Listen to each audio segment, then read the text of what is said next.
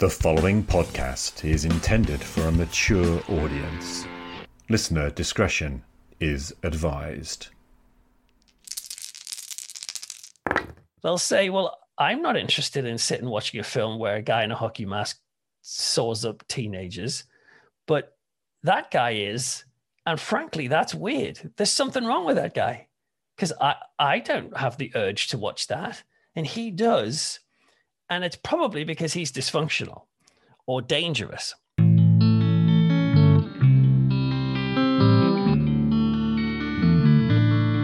If you say the real life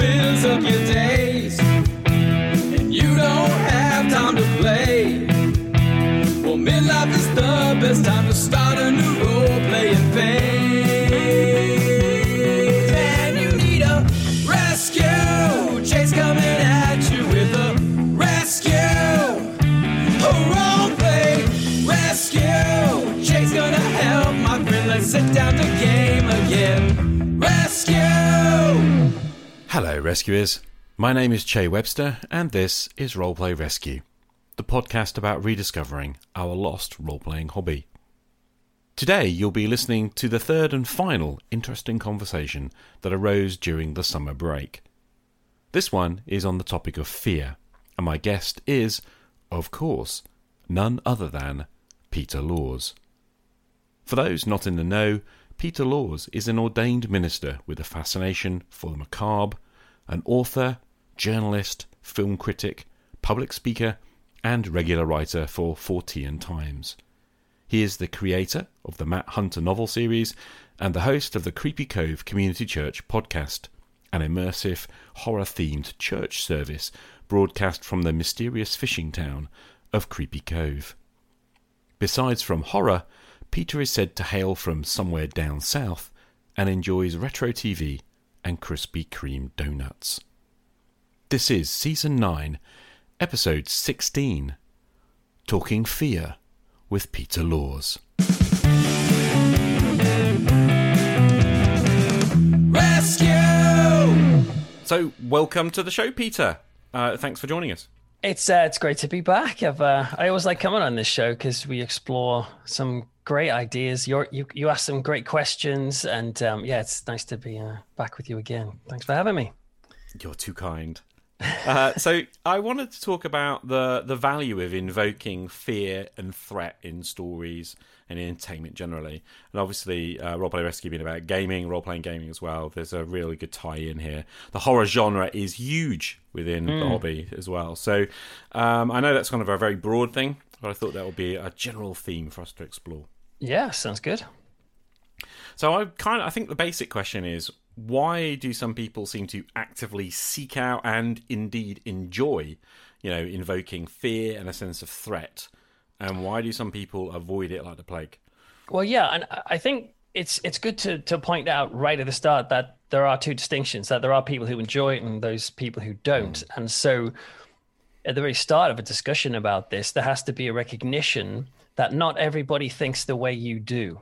Um, and so, you know, it's very easy, I think, for some people who are on one side or the other who will say, let's, for example, say if you're really into extreme horror, let's say, or you're quite happy to throw in very shocking images in gaming or in uh, in films or, or, or novels that you know you might you might really look at the people on the other side who don't like that and and see them as like what's wrong with you you wuss? You know like just just grow up or like you know just this is this is part of life. It's it's not real. Just deal with it. Whereas the people on the other side of that will potentially look at the other people and think like what is wrong with you? Like, what, like why are you making light of these massively serious subjects that are you know that it might not be true in the game but it's it's reflecting reality you know it's kind of it's got echoes of, of real trauma and pain. So i think yeah at the very start of a discussion like this um you, you have to you have to go in being willing to see things from the other point of view as well as having your own point of view. Um for me i think uh, my my point of view on this topic has uh, maybe changed ever so slightly in the sense that i i tended to have been always the type who just is just goes for everything and really happy to see the most extreme stuff or i don't have any you know like really quite enjoying um, really morbid stuff, and I still do. But I think even since I was on this show last, I think I've had some experiences that have made me recognize that those people who don't like that, that they're not just, you know, it, there's there's good reasons, and there's there's good reasons for me to be thoughtful and cautious about not just sort of putting something really shocking in their faces. So yeah, I, I think right at the beginning you kind of want to accept when it comes to this topic. Uh, there are there are kind of two different sides, and each side uh, they do have logic to to each side. I think. Yeah, so I mean, for me, it's a mixed bag because I'm not a massive horror fan. So I guess it's good that we can have this conversation. Um, I'm married to Deb, who is, as you know. Yeah. Um, but Yeah. it, it's really interesting about like where I do intersect with this kind of stuff. I guess talking from my own experience, you know, I love the horror films that uh, tread around the strange, the supernatural Yeah. uh, you know, apparitions, ghosts, and all that kind of stuff. Right up my alley. Hmm. Um, I'm happy with demons. I'm, you know, I'm I'm cool with mummies. I'm happy with Yeah. the occult, witchcraft, even Satanism. I will admit. Yes, Uh, yeah. You know, uh, spirit boards, Ouija boards, all those kinds of uh, those uh, those kind of invocating Mm-hmm. all those kind of ideas. No problem really with snakes and rats. I know some people were freaked out by that sort of stuff. Um, but body horror, Mm, so Ah. you know, the closest comfort I got to with that is probably John Carpenter's The Thing, which I, I was at 1982 or something. But Yes, that really put me on edge. I mean, a great film, and I did enjoy it, but it Yeah. was the edge, and over the edge for me was Seven, which I vowed never to watch ever again. Ah. And was that Um, was that because of the the whole film, or like how it ended, or was it like combination? I think every single scene of that film Oh. pretty much put me on edge, and by the end, I was like, I, I don't know, I, I actually can't remember the film very well. I think my brain has kind of gone reject. Mm-hmm. Yeah. Um, but I, th- I found it interesting because you know recently I've been revisiting horror, and Deb has Yeah. been showing me films I hadn't seen, and um, that's been interesting as an experience. Hmm. And again, reflects back to this thing of why are we seeking this? You know, what is it that you know, some people love and some people just really cringe from? Yeah, because I mean that you make a good point there because you remind you're reminding me that yeah, as well as having these kind of two sides, let's say, of like I I love the the scary stuff and I'd rather not have it.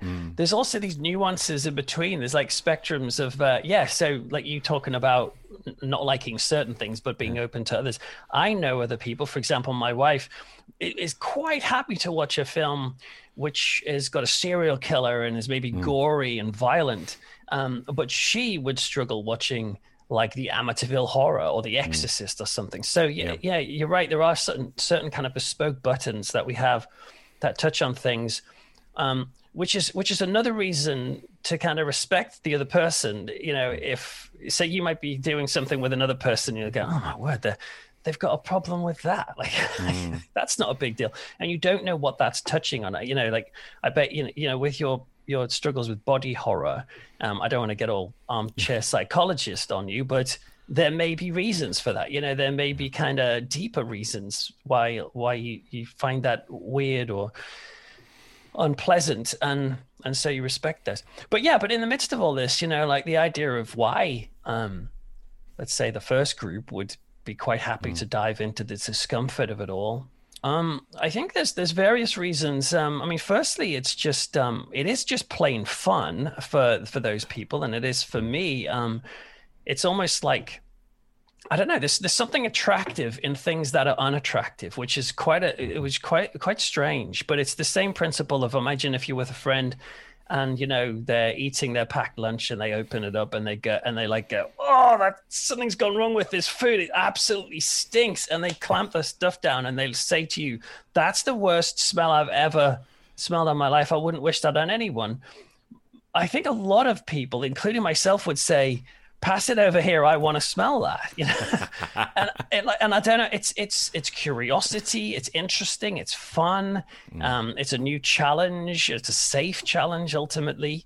Um, So there's something kind of attractive about things that are unattractive because it's just novel and it's it's it sparks our curiosity. I have this um this can sound really weird, right? But I I am I'm so, when it comes to let's say people who I find attractive. So I'm um I'm heterosexual, so I'm you know attracted to women.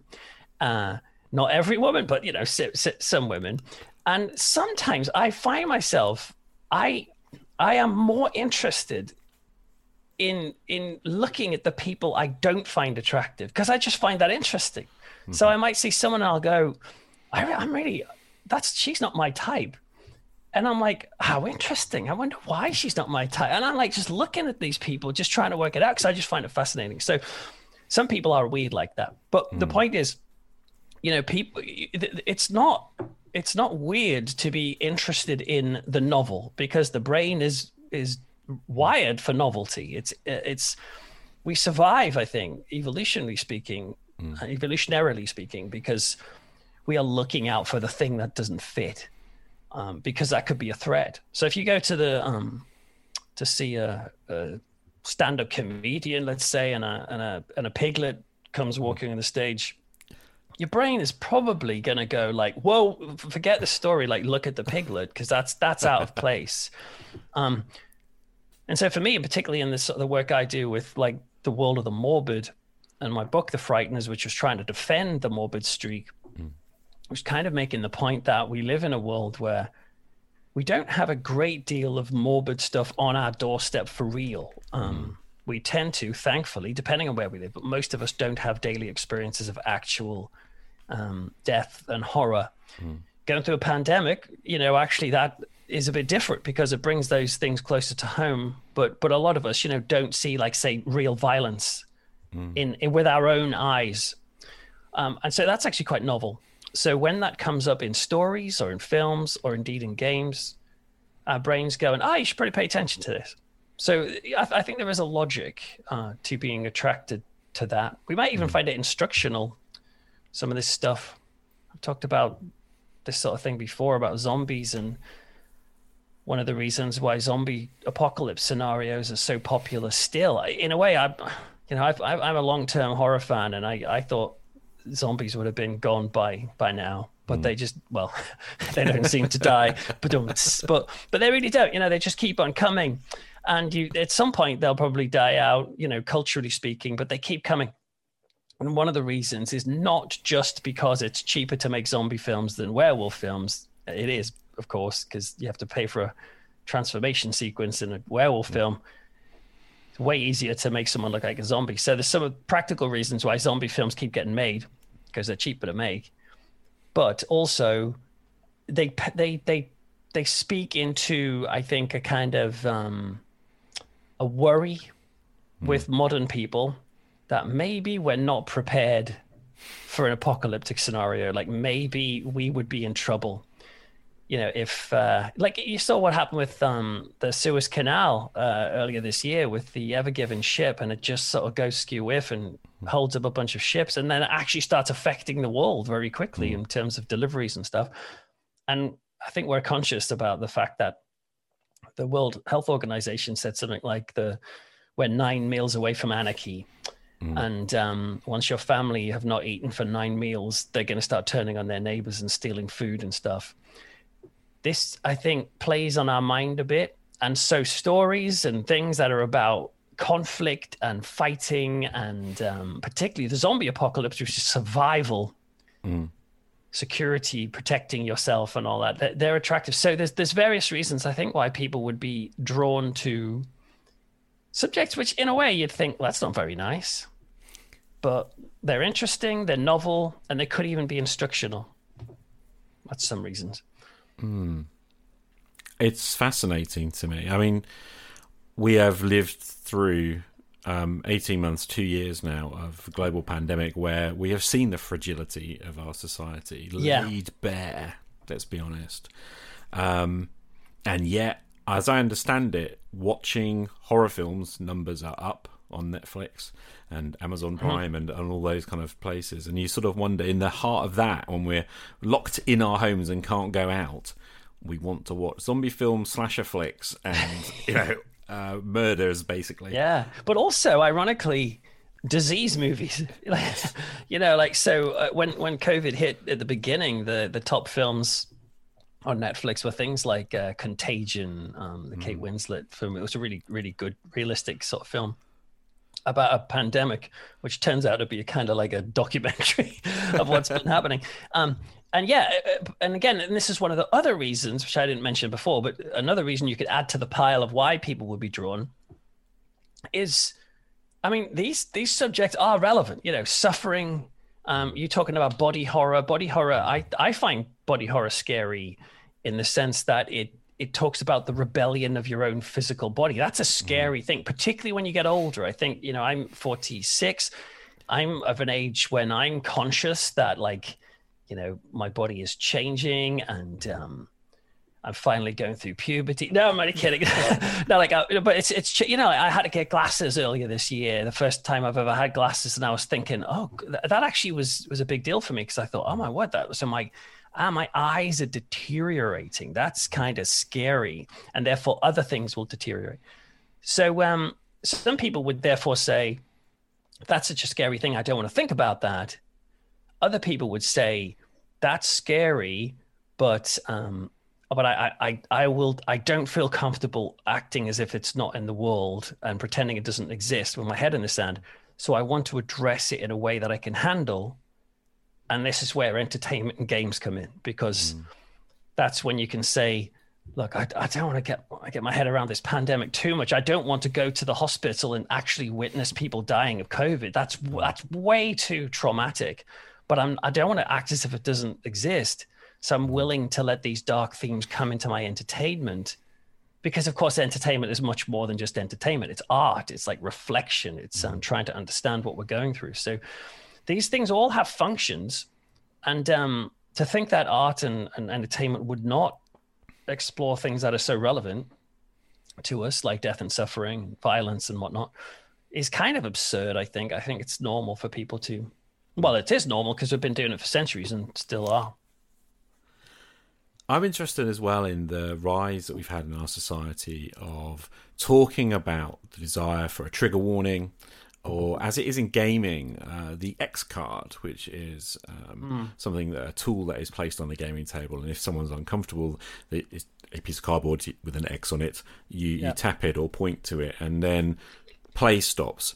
My favourite invocation, actually, of this particular thing, um, which you won't know, but I'll just tell you, is from a children's game. Uh, right. No Thank You Evil by Monte Cook Games. Monte Cook Games having championed the whole kind of consenting gaming um, mm. thing over the last couple of years.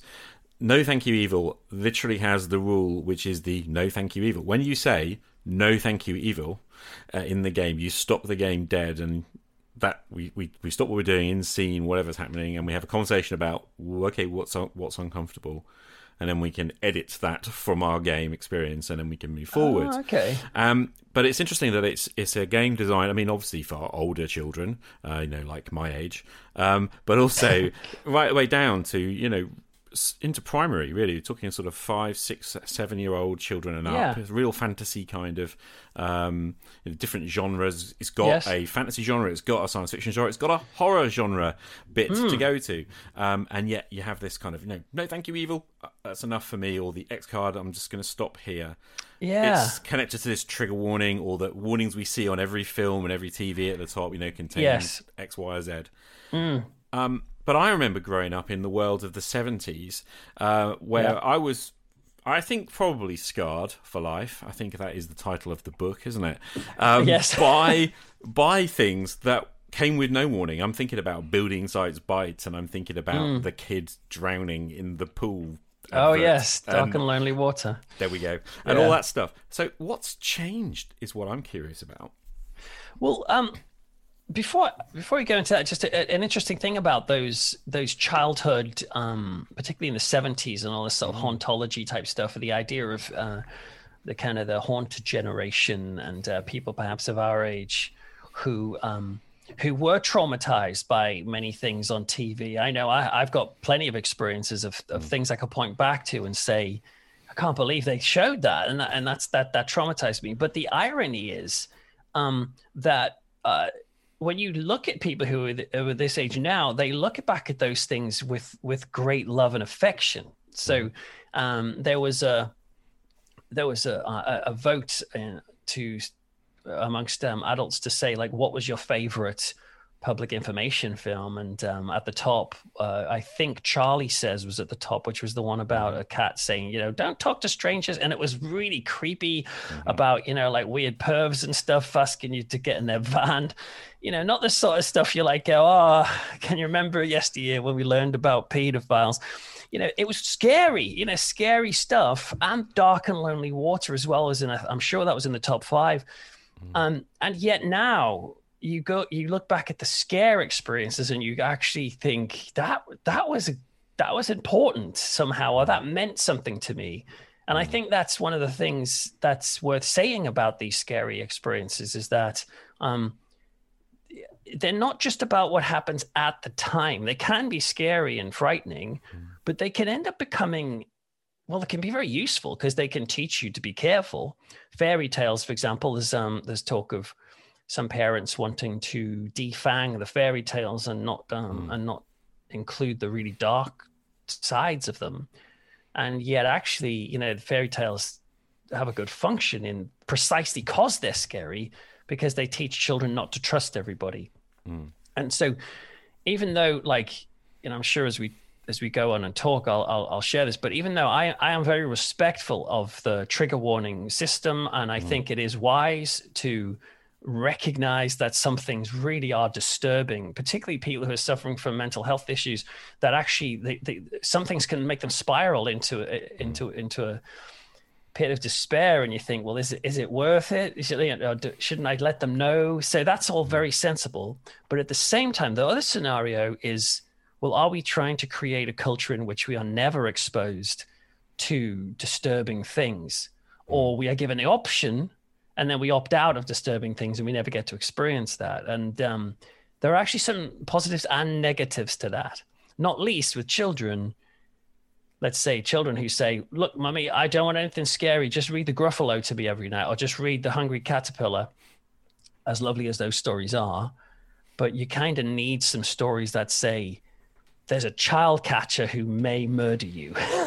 as scary as those are, they are teaching children um, don't trust everybody. Be careful. There is actual danger out there. So it, it's a tough balancing act. I, I agree, definitely. It yeah, it's fascinating to me. Uh, back um, around about 2002, 2003, I think it was. Um, there was a game designer and uh, called Ron Edwards, who talked a lot about lines in gaming and coming from a sort of talking about the stories and narratives. And what he was talking about is the lines that people have. Uh, some people don't want to cross. And yet, many people, and he was encouraging people to stead slowly and, and with little steps, but cross those lines. But the first question, of course, is what are the lines that you have? You know, what are the boundaries, if you like, of you of your experience that you're usually prepared to function within? And then, you know, using the the medium of role playing games where we enter into a, a fictional character's mind and we try to take on the role of a fictional character, and we in completely fictional situations, we Yeah. then explore what it would be like, what it would feel like, what it might, what we might choose to do, you know, what the consequences of those choices would be. He was encouraging this sort of idea of like, just push that, you know, and see what happens. What do you hmm. make of that? Well, I, I mean, I as as a person who's on the side, which is well, I don't want to say sides in the sense of like it's a hmm. war. I, I want to mean just like I'm the type of person who does enjoy scary things. Hmm. Let's put it that way. Um, and so I I do like the idea of um, of going beyond the line, but that's because I find that usually entertaining or exciting or interesting. I, I I must admit I do have some some personal lines but not many. So, um, for example, I, I, I, do- I remember when I was, uh, well, before I had children, I used to get really annoyed that more kids weren't killed in films because I used to feel it was a cop out. I'd be like, this is, uh, you know, you'd watch a film and some kid would go missing. This was like in the olden days. And I'd think, well, I'm not even worried because the kid's going to be fine. They know they always survive. Or if they find the, the, the kid's body, when they lift the sheet up, you're not going to you're not going to see a dead kid. So I'm not I'm not worried about seeing the shot of a dead body.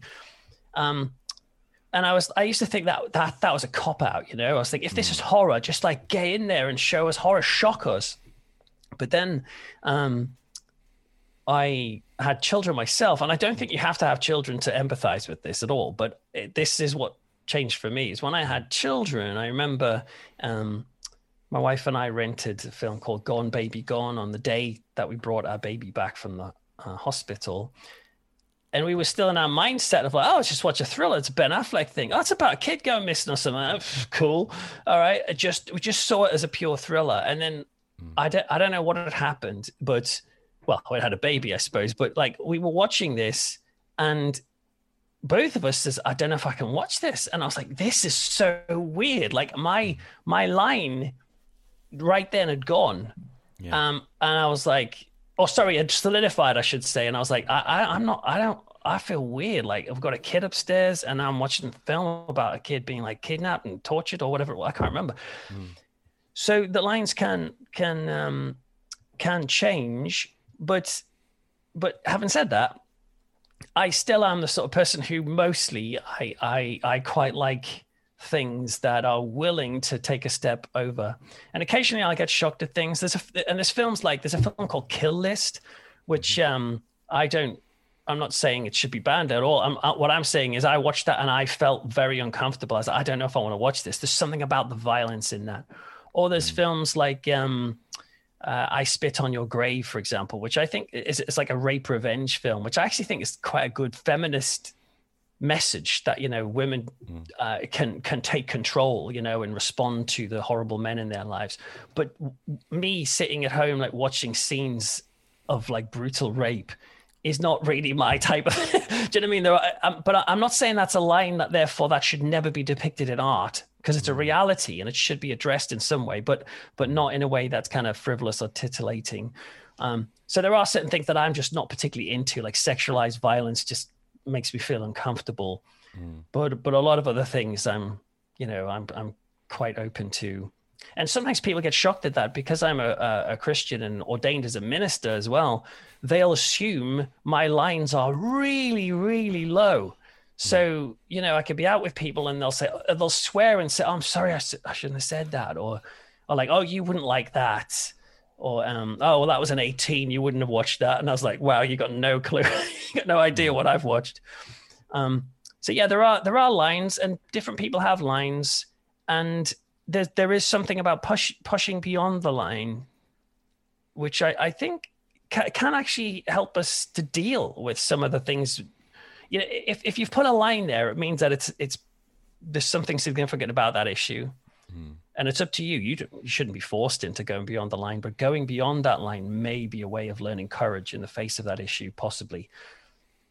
I think as well it's about who you're sharing that experience with as well. Um, I know that, uh, in a simple sentence, for example, if I'm watching um, a film that's going to put me into a vulnerable state of mind, Yeah. um, I mean, let's think about um, some of the things we haven't really touched on that c- can come up. That I get really uncomfortable with cancer in a film in it when it's Yeah. Mm-hmm. depicted graphically, for example.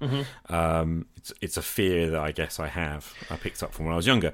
Now, Yes. if I'm doing that with with you know Deb and my wife is in the room and we're watching together and we're kind of cuddled up and there's a film and it's that and I Mm. get uncomfortable. That's a very different experience than when I'm hanging around with a bunch of buddies I'm supposed to be like very, you know, comfortable with, uh, or even so different from being in the auditorium with a bunch of strangers to me. Mm. Um, and that's on that level. Now, when it comes to like role playing games where this is friends meet or potentially friends meeting, you know, around a, a table or whatever to to actually you know, have this narrative gaming experience.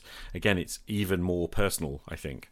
Um, so Yeah. maybe it does matter, like not just what the topic is, but who we're discussing it with or who we're experiencing it with. Yeah, I, I think you're you're probably right, and um, it'd be interesting to see. So, just you know, the three scenarios you described there of being with your wife in a kind of intimate position of watching a film, let's say that has these topics, and then with friends. Like, which which one of those do you feel the most vulnerable in the face of this topic? So for me, I would feel more. I would allow the vulnerability would surface with my wife. Yes, yeah, I, I thought you might say that. Yeah, but uh, actually, I may well be really not wanting to be uh, in that experience. I, I would feel uncomfortable. I wouldn't be able to express that discomfort as easily with, Yeah. uh, you know, with strangers, for example. And I wonder if that matters. Yeah, I think it does, and and I think this come this leads us to what I think is one of the core issues about this whole topic, which is it's it's to do with with having distance between us and the topic and having um, the right amount of distance, because um, I think for me this is the thing that it kind of ex- explains it, and it's that um, for basically there are some there are some things that many of us feel fine with and are happy to watch it, but it's when the distance between the topic and our reality gets shorter. That's when it becomes much more difficult. So, for example, um, the the idea of uh, disease and watching a film with disease in it, you know, when you're with your friends and stuff, you might not be thinking that uh, thinking about that topic in quite the same way as when you're with someone who you're willing to be vulnerable with. And you're willing to say, "Gosh, like we're growing old together, and I'm, you know, I'm worried about this, and my my bravado, I'm quite happy to put that to the side. Um, and so naturally, there's there's less of a distance, and and it's the same thing with. I suppose a good example would be, like, it would be very easy, I think, for us to have, if someone announced at the West End they were going to start a, a Titanic musical, like a you know maybe there's one already, but a musical theater extravaganza all about the the deaths of the the- everyone who died on the Titanic. Most people would be like, yeah, yeah, that, that seems reasonable. You know, um, you know, it's, it's a little bit weird, but they do Titanic everything, so that seems okay. Why? Because the distance of time has put the Titanic tragedy into a box where we can handle it because it's it's far enough away, and because it's far enough away, it doesn't touch us in the same way as let's say if somebody now tonight says let's pitch a musical theater show based on the current taliban takeover of afghanistan pete would be like too soon. You know like no like that's a that's a live situation. People are dying now or people are facing torture now um and enough time hasn't passed you see so we don't have the distance. And so because we don't have the distance we um it it it hurts us. It's it's it's much more painful than real.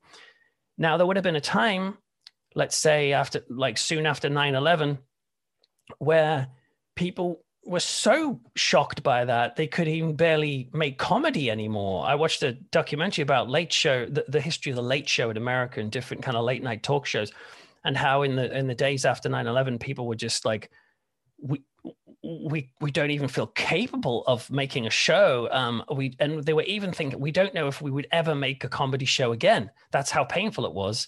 But in time uh, films like Cloverfield were made and starting to address this issue, and then films specifically about the Twin Towers. And then just a few days ago, I discovered that there's a 9 11 musical that's um, apparently based on one of the planes or something, and it's people singing about, well, I don't know what, but there would have been a time when if, if you'd pitched a 9 11 musical on 9 12, people would have been like, How dare you? You're trivializing that. But actually, time has passed and it's all about distance, you see.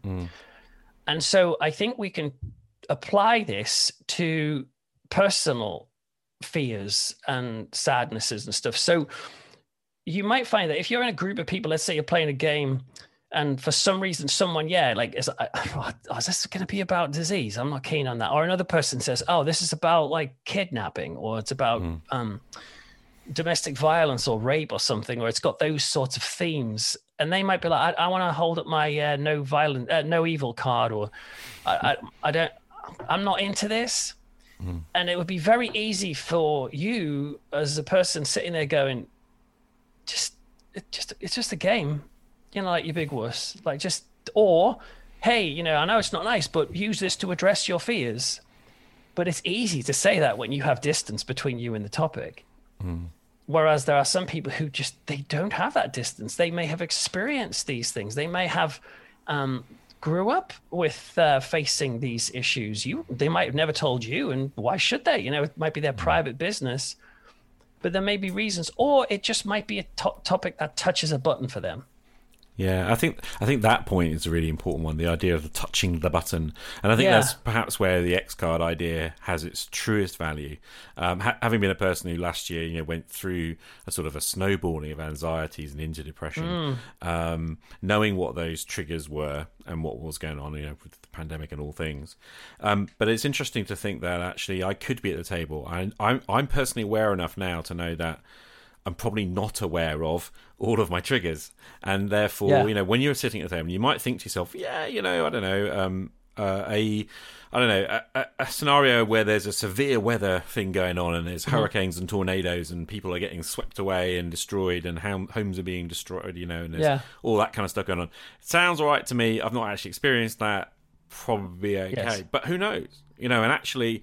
In the moment of play, there could be something else that develops from that thematically, or something that just mm-hmm. touches you and to be able to say to your friends, you know, in a kind of calm way, "Ooh, hang on a minute," um, to me is is a yeah. is a healthy thing to be able to do. I think. Yeah, yeah, I agree, and and it's it's a far more honest scenario in which you can say that. It is, um, I suppose, a critic could come along. Um, and I'm voicing the voice of a critic rather than saying what I think, but a, a critic could come along and say, well, you know, if this had been the 80s, you would have just got on with it or mm-hmm. um, or and and maybe that approach, who knows? There might be a point to this. May may had in itself kind of lessened mm-hmm. the effect of it. You know, might but um, we can never know that. I think all we can know is like what it makes us feel like now, mm. and those things can really upset people or or send them on a bit of a kind of downward spiral and so i think you you do respect that and you also accept that um like you were saying earlier, you you, you there, there doesn't have to be a logic to these triggers. Mm. Um, like for example, I, like I don't I don't have claustrophobia. Um, I'm I don't think I have it. Um, I'm not aware that I've ever had it.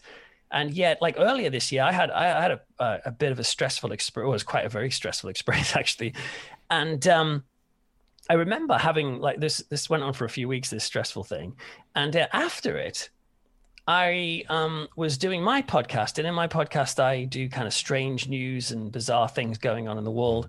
And somebody, a listener, sent me a story in which before that month, I probably would have just thought this is such a cool, dark, macabre story. Mm. But for some reason, it just really disturbed. I, like, I shall I tell you the story? I, it's not. I, I, mean, here's again. It's it's it's a claustrophobic story, but um, I guess like so to let people know what that is. But it's it's very quick. But it's all it was. It was a news story about um, a father and I think his son who was in Spain and they were walking in, in a city, I think it was near Barcelona, and they saw a papier mache dinosaur, which was part of an art installation.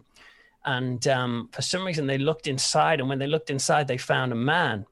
And a man, um, weeks earlier, had um, I think he dropped his phone inside the dinosaur, and the phone had, fa- had fallen down the hollow leg of the dinosaur, and he had went in to try and retrieve the phone and fell head first and got trapped and died inside the hollow leg of the dinosaur. Now, previously to this stressful experience I had, I think I would have just said, "Whoa, that's so dark and it's horrible. and It's a real person, but that's a kind of thing to tell around the campfire." But while I was in the midst of a stressful time, I just found that so distressing, and I almost couldn't think of. I was like, "I'm oh crap, I'm gonna have nightmares about that. That's awful. I hate it. Uh, why did you tell me that?" I mm-hmm. thought to this person who sent it in, and um, it's things like that that make me respect and understand those who may live their life in a perpetual, you know, state of the roller coaster of anxiety and depression, mm. and um, so I, do you know what I mean? I want to respect those people by saying I don't want to just throw things in that might make not only might make them give them nightmares, but might unfortunately make them check out of a positive experience of play. Mm-hmm. You know, like you know, you what do you do when you come together to play together, or you come together to to watch a movie together, or whatever? You want you want that camaraderie and that place, safe space to say, "Hey, yeah, I'm with mm-hmm. my friends, I'm doing cool stuff." And the thought that a topic could could suck you out of that. Mm. It, it's not just about the topic; it's about the fact you've been sucked out of that situation. Mm. Um, you may be beating yourself up and thinking, "What's wrong with me? Why can't I just get on with it like everybody else?"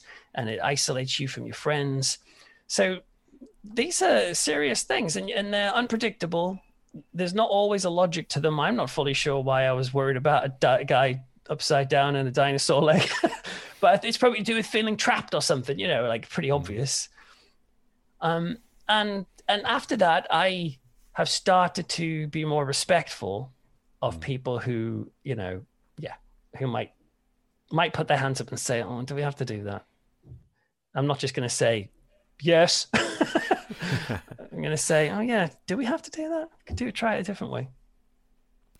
It's interesting. So far, we have made the assumption that there are a group of people who love this stuff and are curious about this stuff and want to explore the macabre and the dark, you know, because it's intriguing in some way.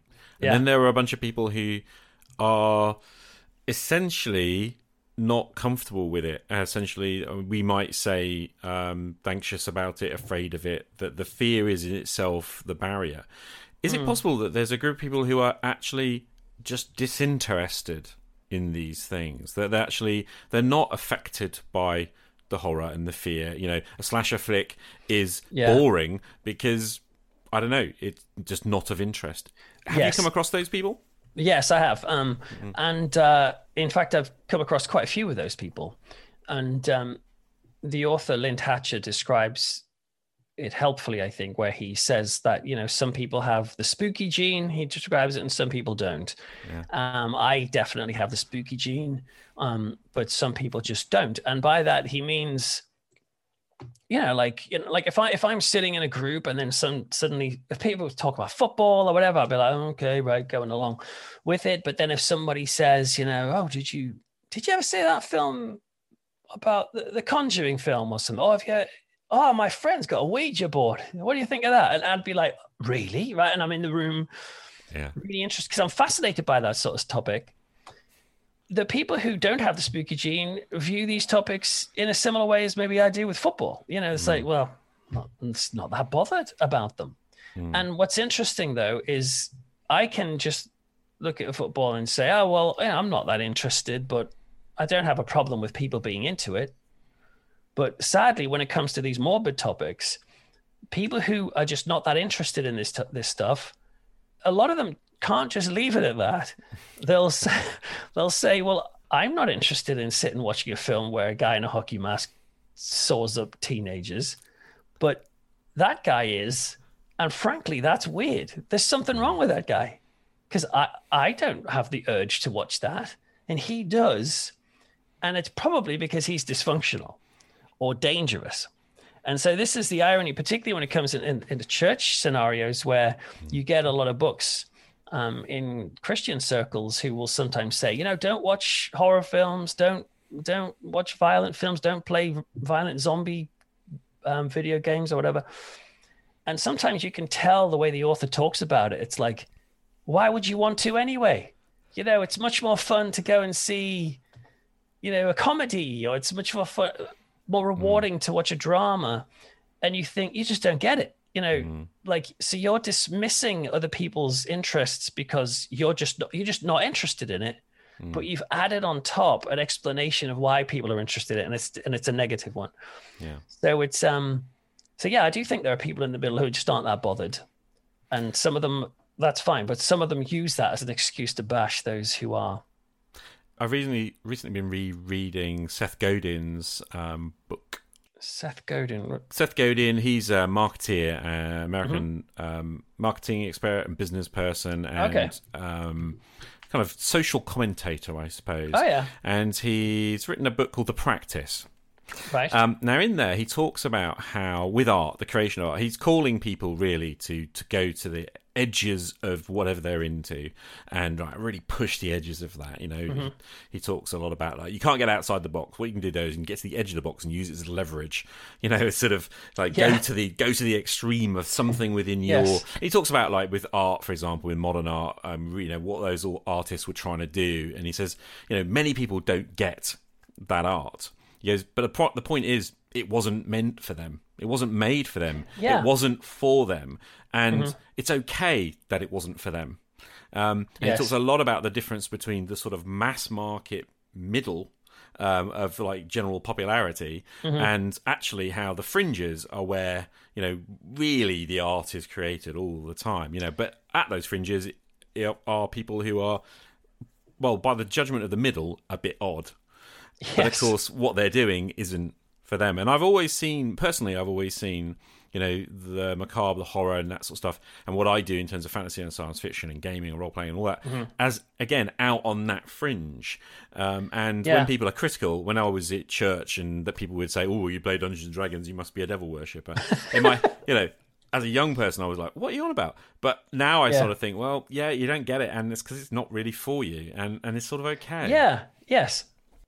No, you're right, and, and and the irony is, of course, as well, is that you know when it comes to say culture, um, what happens is the the mainstream culture in the middle is doing their thing and forgetting that probably what's popular in the mainstream was discovered on the margins, on the fringes at one point, and was new, and and and then the the, the fashion of culture pushes it out, and then um, and an example would be I watched a great documentary the other day about the Bee Gees and their kind of the, their historic sort of um, impact on, on on the music world, and how they didn't used to be kind of disco and they weren't really known as a disco act, and yet they did Saturday Night Fever album, and then that became like a, the, the biggest selling soundtrack, and certainly was about the topic of disco. Um, but there was a there was a time at the beginning of disco where it was kind of it was kind of really fresh and new and everyone was listening to kind of easy listening stuff and there was this kind of music coming out. I was like whoa what is this? Like really kind of repetitive and rhythmic and it sounds really interesting. And then that became so popular that um it gradually took over everything. And so disco became in the center of, of culture and so you would get disco christmas carol al- al- albums or ev- everything was disco. And you know every film would have a disco even the amityville horror um, has a disco mix you know or it's uh, friday the 13th uh, part three has a disco mix you know disco is everywhere. And all of a sudden it came in the middle and then you got these kind of more rock DJs saying death to disco you know we shouldn't like this anymore and they were burning disco albums. And it's just this cycle of like what's in the middle goes to the outs so what's on the outside goes to the middle gets so popular mm. that that gets rejected. And it's just and to me it's just a case of saying well just just like what you like and there's no rule um, and so I got really annoyed at this uh, this this shot of um, in this documentary of this rock guy saying "Death to disco." We shouldn't have like come and bring and burn your disco albums, like as if there should be rules into what you like. You should just like what you like. So I don't know how we got into disco from that, but um, but yeah, there's yeah. So there's these fringes and these these um, mainstream things, and and and you're right. Sometimes horror is, you could say it's on the fringe, but actually, when you look at it, you know, I think the principles of horror are often found in mainstream in the sense that like the the, the biggest um most popular genre in books, particularly in the UK, is crime fiction, for example, which normally revolves around a corpse or like graphic um, descriptions of death. Um, you watch most Disney films, which are pretty mainstream. There's usually a, a, death of a parent in that and some sort of scary horror element. So I do think it's kind of threaded in. But yes, there are certain like out there horrors that end up on the outside and then gradually becoming the in. When I was growing up, it was uh, one that stands in my mind is the Texas Chainsaw Massacre, um, Yes, yeah. which was banned um, and you know seriously underground when I Yeah. was a kid, and yet I think now mm, is that pretty in the middle. I don't know.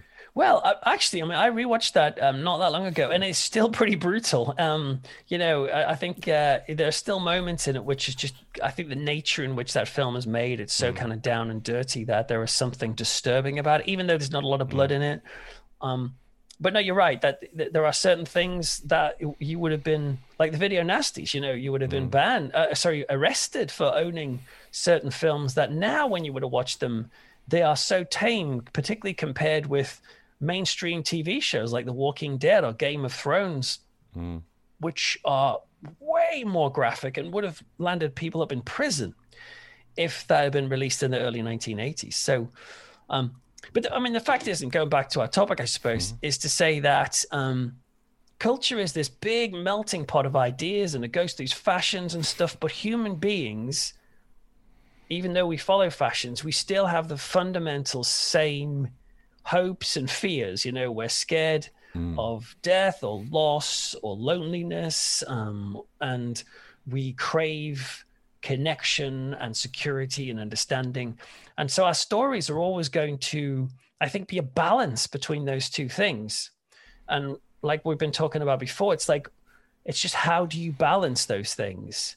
And so when it comes to things like trigger warnings and stuff like that, as important as they are, the other risk of it is to try and create a world in which we don't face the bad and the darkness, which um which has its own dangers. I think there's um there's like if if if you had say if you went to the doctors today and you were suffering from they, they get you to fill in questionnaires and stuff and they'll, they'll come back and they'll they might say right okay well you know you've you've scored a certain amount. We're going to put you on medication or something and that can sometimes be, really be helpful. Or they might say we're going to give you some sort of therapy and there's there's a couple of different types of therapy which i think indicate kind of what we're talking about. There's like cognitive behavioral therapy i don't know lots about this by the way so if you know anything more correct me if I'm wrong. And there's another one called um, acceptance commitment therapy and they th- these two are slightly different as far as i know but i think in cognitive behavioral therapy you're kind of trying to identify negative and destructive thoughts and trying to kind of change them you know so basically that you know our stress doesn't come from the things we're worried about but how we're so like actual, actual things but it's coming from how we view them mm-hmm. you know and and and that makes sense because we can distort things and turn them negative. But in a sense i don't know if that means that you've got to try and kind of think your way out of what is essentially sometimes a wild west of emotion because you just don't mm. know what's going to trip you uh, or, or cause you mm. issues Whereas this other thing called ACT, which I read about, acceptance commitment therapy, was basically saying that you, you must be willing to accept that pain and discomfort are a part of life.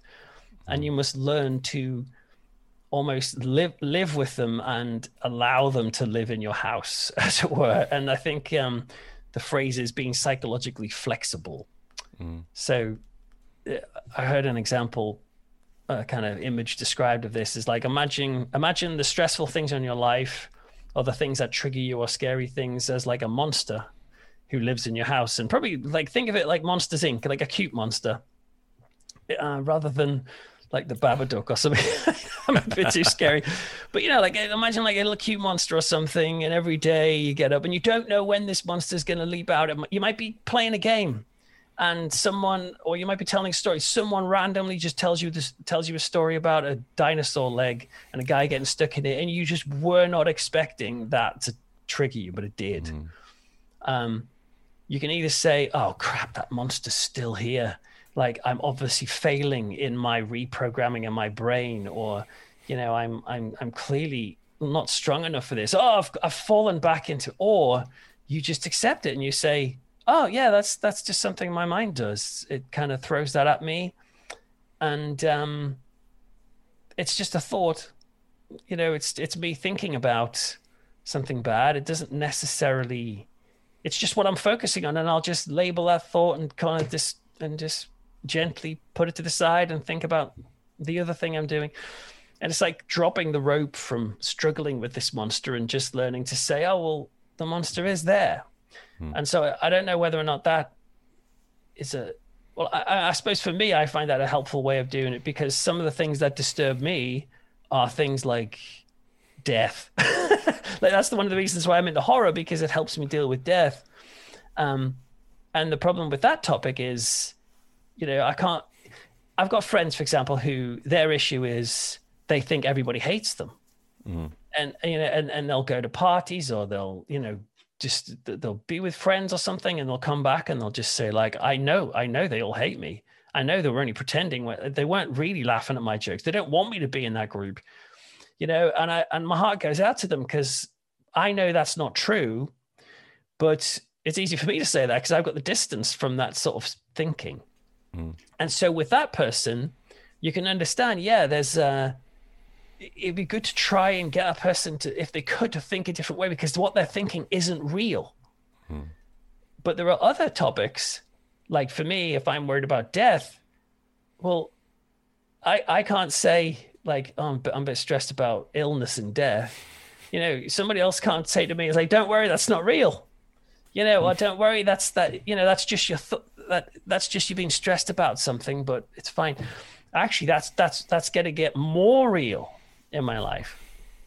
The older I get, and friends dying and all that sort of stuff. So, actually, that's when you want to ex- you want to have a level of accepting the darkness, um, and learning to live with the darkness. And this is where, you know, in a way, it prompts me to want to be the top, like a a bit more brave and to say, okay, yeah, so let's say we're playing a game and we're gonna do something, and they've told me that's scary. That's but actually, maybe maybe I will dive into it, even though it's stressful, because I want to try and face it. I, I don't know. I, I guess it depends on how you want to picture your life uh, um, as a tragedy, or you know, to sound conceited, but as a kind of hero's journey.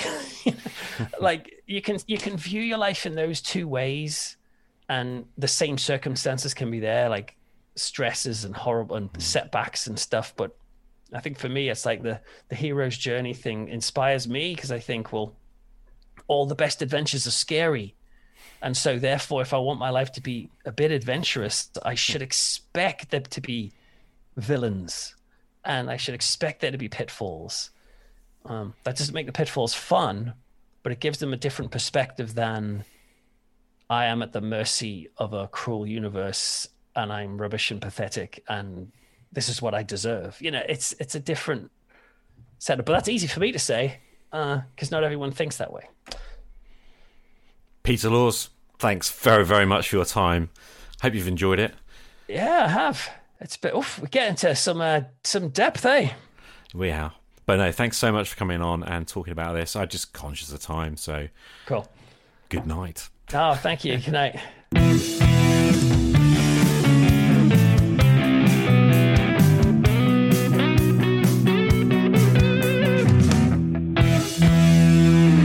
Big thanks to Peter Laws for talking to me again, and I hope that you found it interesting or useful. If you want to hear more from Peter, check out his Creepy Cove Community Church podcast at creepycove.com. I'll stick the link in the show notes. Presented in the style of a church service, his immersive, horror themed podcast shares spiritual insights, comedy, and strange church music direct from Creepy Cove, a mysterious, haunted fishing town by the sea, where every horror movie happened for real. Think of it as a safe place to encourage you, only with monsters and stuff. As ever, if you have questions, please drop me a message via anchor.fm slash rpgrescue or email your sound recording directly to hello at rpgrescue.com. And that's it. My name is Che Webster. This is Roleplay Rescue. Thank you for listening. Game on.